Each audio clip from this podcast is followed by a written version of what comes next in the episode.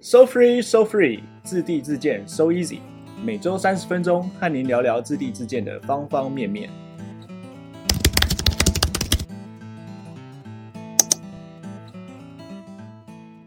大家好，我是 Jess。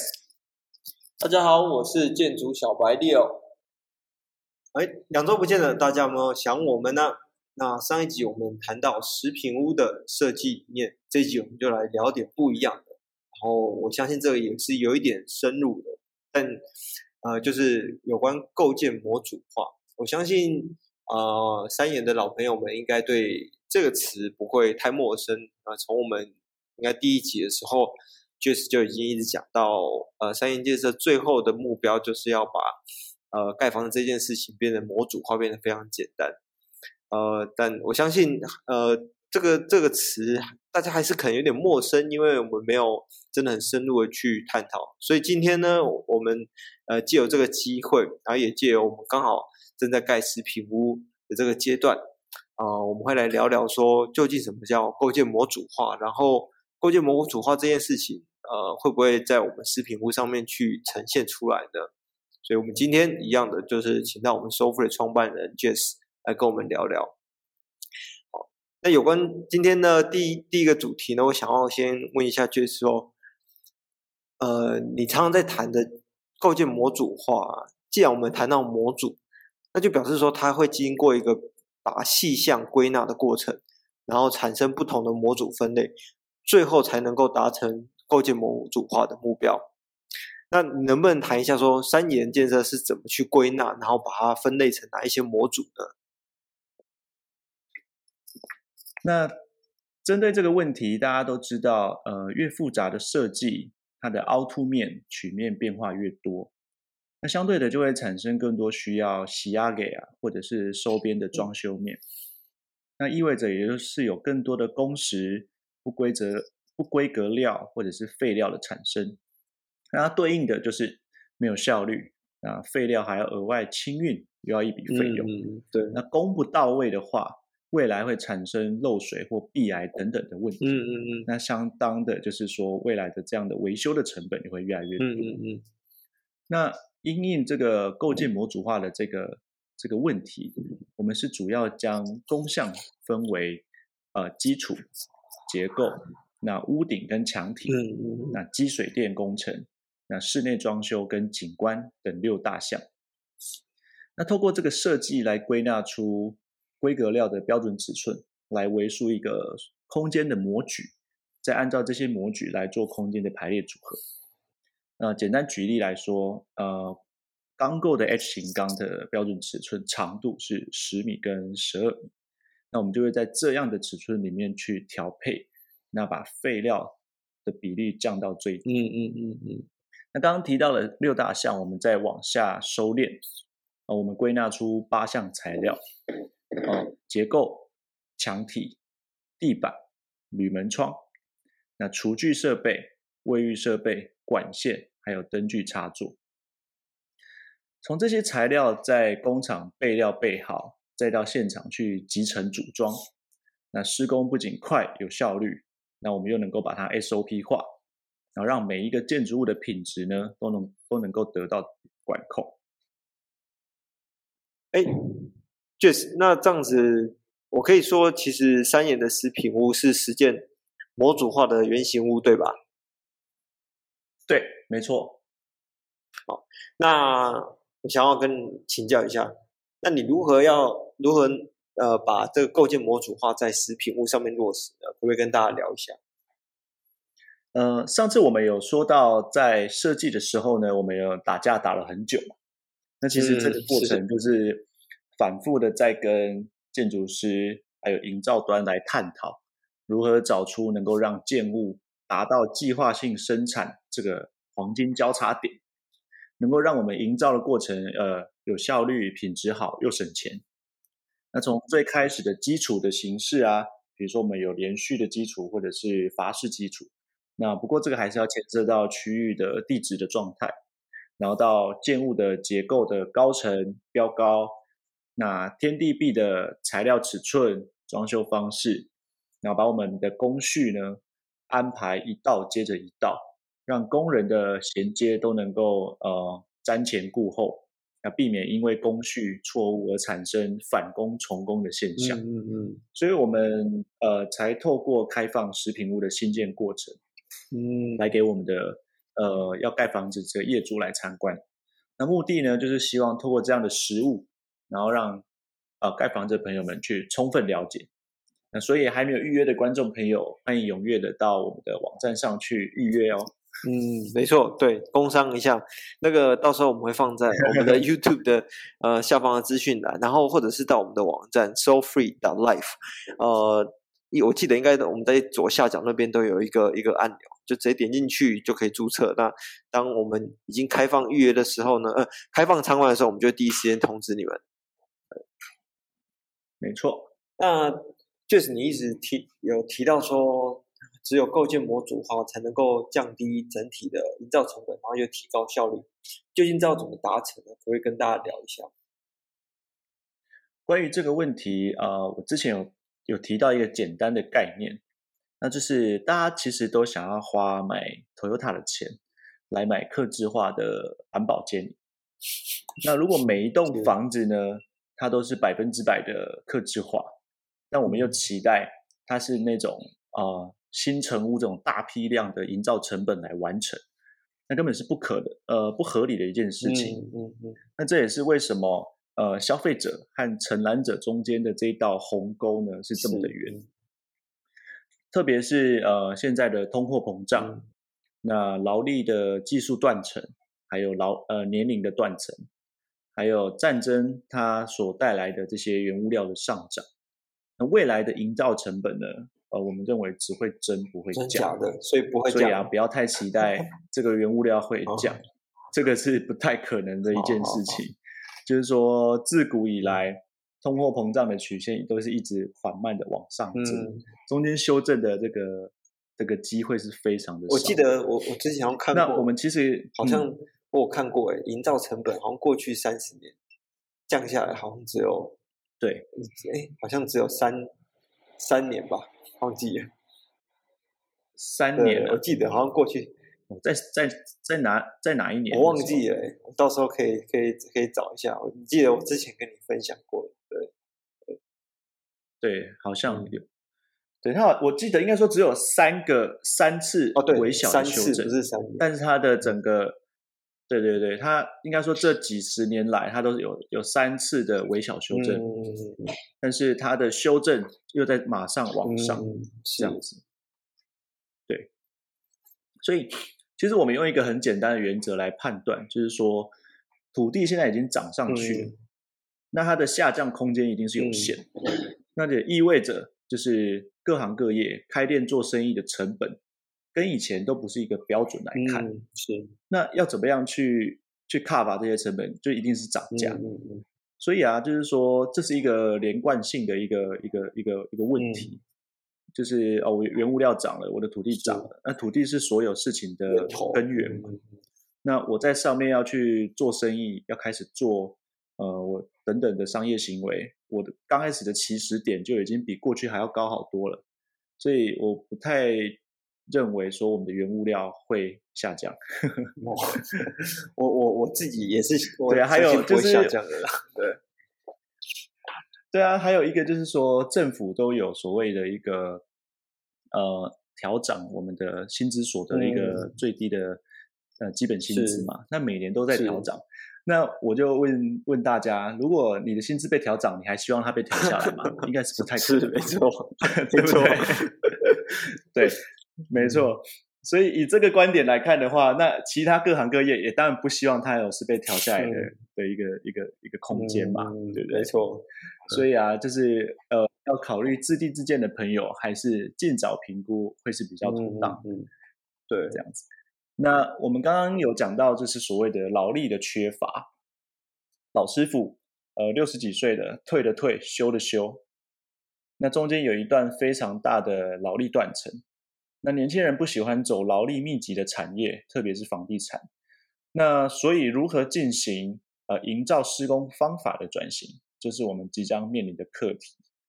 那其实欧美国家和日本这些已开发国家都已经让我们看到这个趋势了。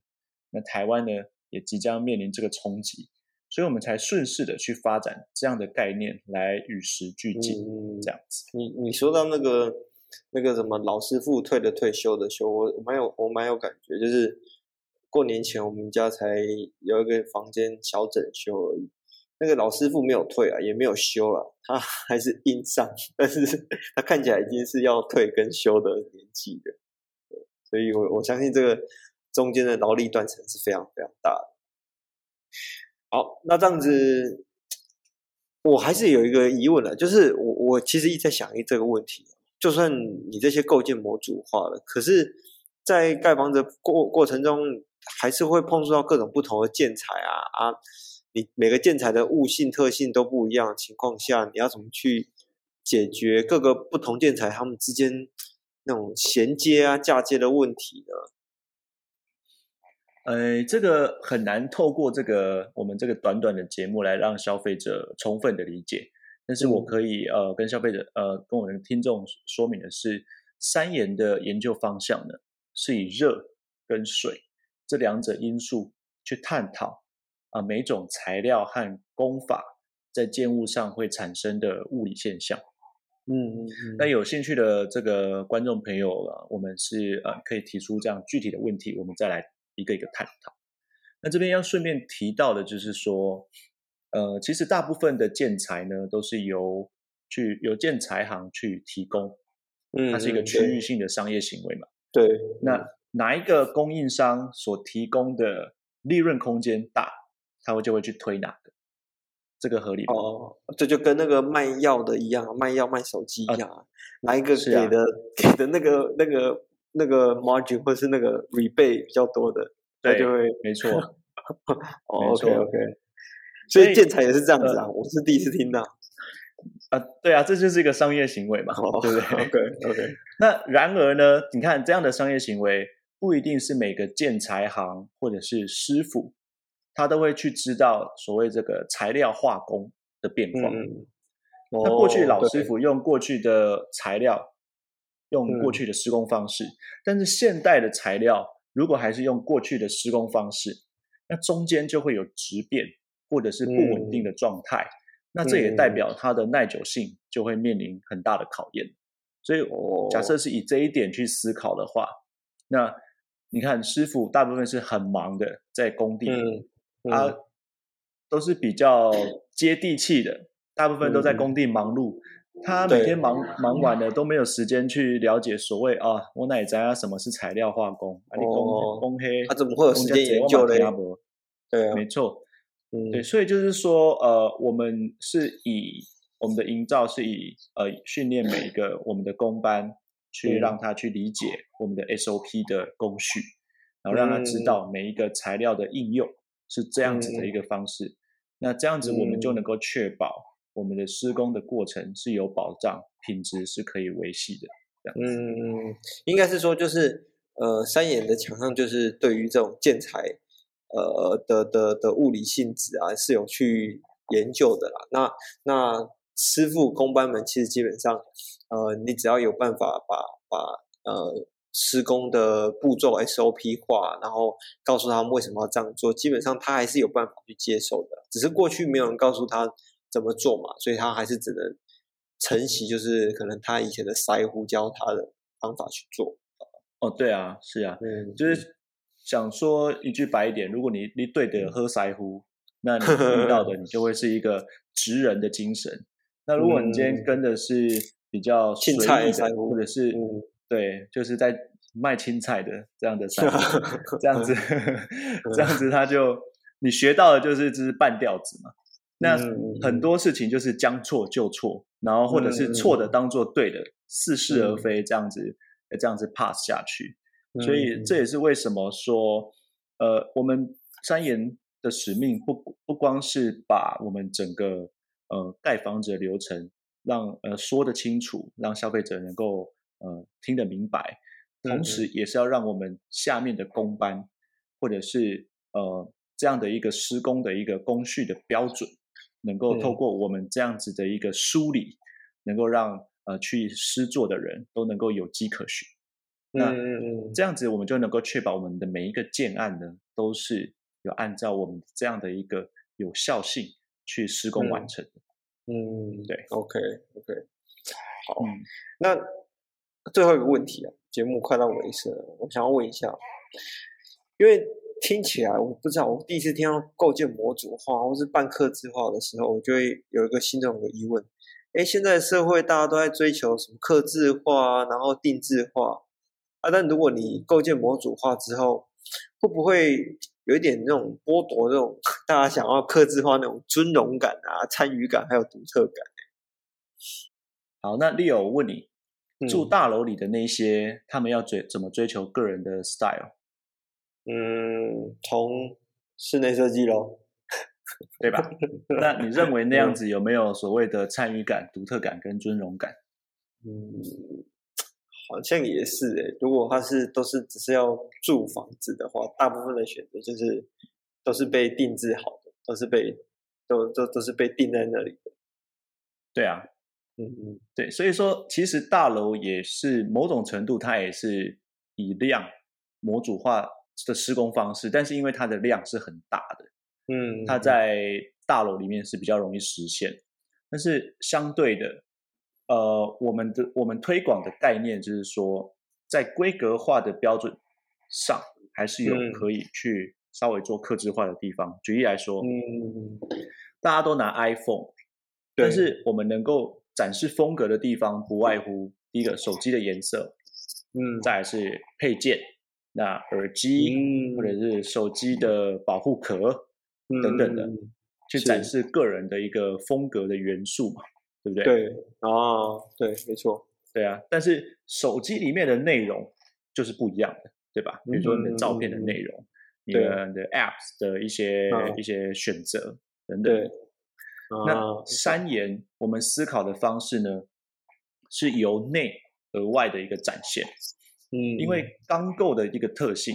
我们的室内格局呢，是可以比较开阔、开放，嗯嗯，所以因此呃，室内的隔间就可以按照个人的意志，还有生活形态去编排。那室内的风格和氛围呢，也是个人风格的一种展现。嗯，然后外观，我们透过建物的颜色，还有开窗的方式，来体现一个建筑物的表情。那这其实也是间接。呃，是主人的一个心情写照，就是你的表情嘛，嗯嗯嗯，对不对？你希望人家是透过这个建物的表情来来展现你这个人是怎么样子一个人。比如说，有的人是很内敛的，他就选择比较沉稳的颜色。嗯，那有些人是比较外放，嗯，乐观开朗，他就喜欢很亮的颜色，然后或者是大开窗啊。举例来说，嗯，那再来是建物这个表情已经已经有一个。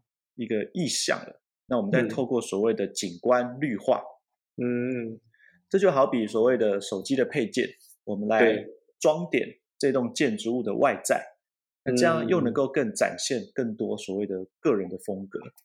哦，OK OK，那这样。那如果他那个主人的表情是很囧的，他就可以在 在他的在他的开他他的窗户改成那种防盗窗，就看起来很囧了，是吧？哎、欸，其实我觉得可行哎、欸，因为其实你看很多，其实我觉得国外的建筑的设计才是真的去融合，嗯、呃，人就感觉比较有有生命，有有这种、嗯、有是社会的每个阶段的演变。嗯，那感觉台湾就是呃，当然也是有很多好的建筑，但是嗯，很多其实呃乡下或者是大部分，他们都是一盖这种连排透天嘛，嗯，这样的住宅，嗯、就就是我们就是已经设定在呃人们人家选好的一个框架里面去生存，嗯、对不对？对，比如说。今天哪里有议题，去炒哪里的地，哪里有工作，我们就往那边走。然后建商台插设计好的，对，因为大部分的建商是以所谓的利润极大化这个思考点去设计他的房子，它不是以个人的生活或者是舒适感这样子去排布我们的房子的一个一个一个 layout。那这样子的话，就会造成很多，呃，它这个平面不是真的是，呃，所谓的形随机能，就不是按照你这个人的生活去编排的一个动向，那就也就造成说，为什么会有这么多室内设计师到最后要来，呃，来改这个房子的格局，或者是透过室内装修的方式来让这个格局能够符合这个业主的生活生活模式。OK，好，那我相信各位朋友听完 Jess 的解说之后，应该对于呃构建模组化这个概念有更加的深入的了解吧？它其实就像他刚，我觉得刚刚 Jess 讲的很对，就是 iPhone 大家都拿 iPhone，但是你还是有从不同的地方可以展现你的风格嘛？从你的开窗的方式啊，从从从你的呃建筑物的颜色等等的来体现呃你的个性，甚至是呃。你你你你你喜欢的样貌这样子，对，那因为呃，毕竟盖房子这件事情它已经够复杂了，所以我们尽尽可能把它简化，尽可能把它构筑构构建化。这不只是对于业主啊，其实对营造方他也会更容易的去了解，更更容易去实现。那要个人化，要要要有风格的地方，我们可以从呃一些大方向啊，从室内等等地方去实现。好，我们的今天的内容呢，就到到这里。那希望大家还是觉得干到不行，你可以留下你想询问的问题，在我们的 YouTube 的的留言区里面，那我们都会抽空一一解答。另外，你也可以下载 SoFree 精心制作的质地之眼懒人包，啊，里面有包含的质地之眼检核表，评估您目前的阶段和质地之眼流程表，来了解任务顺序，你该配合什么单单位，要提供什么资料，然后达到什么阶段性的目的。啊，同时也请发了我们的 LINE 专业，在 LINE 加好友处搜寻小老鼠 at soulfree s o u l f r e e 就可以随时更新最新的智地自建资讯。好，那下一集我们要端出什么样的好料呢？下一集我们将会跟各位聊聊呃三妍建设独家的大树功法，我们会聊聊大树功法究竟怎么做到断冷断热又断水抗燥又抗震的功法呢？好。想要了解我们独家功法，下一集记得听起来。好，我们今天到此结束，谢谢各位，拜拜。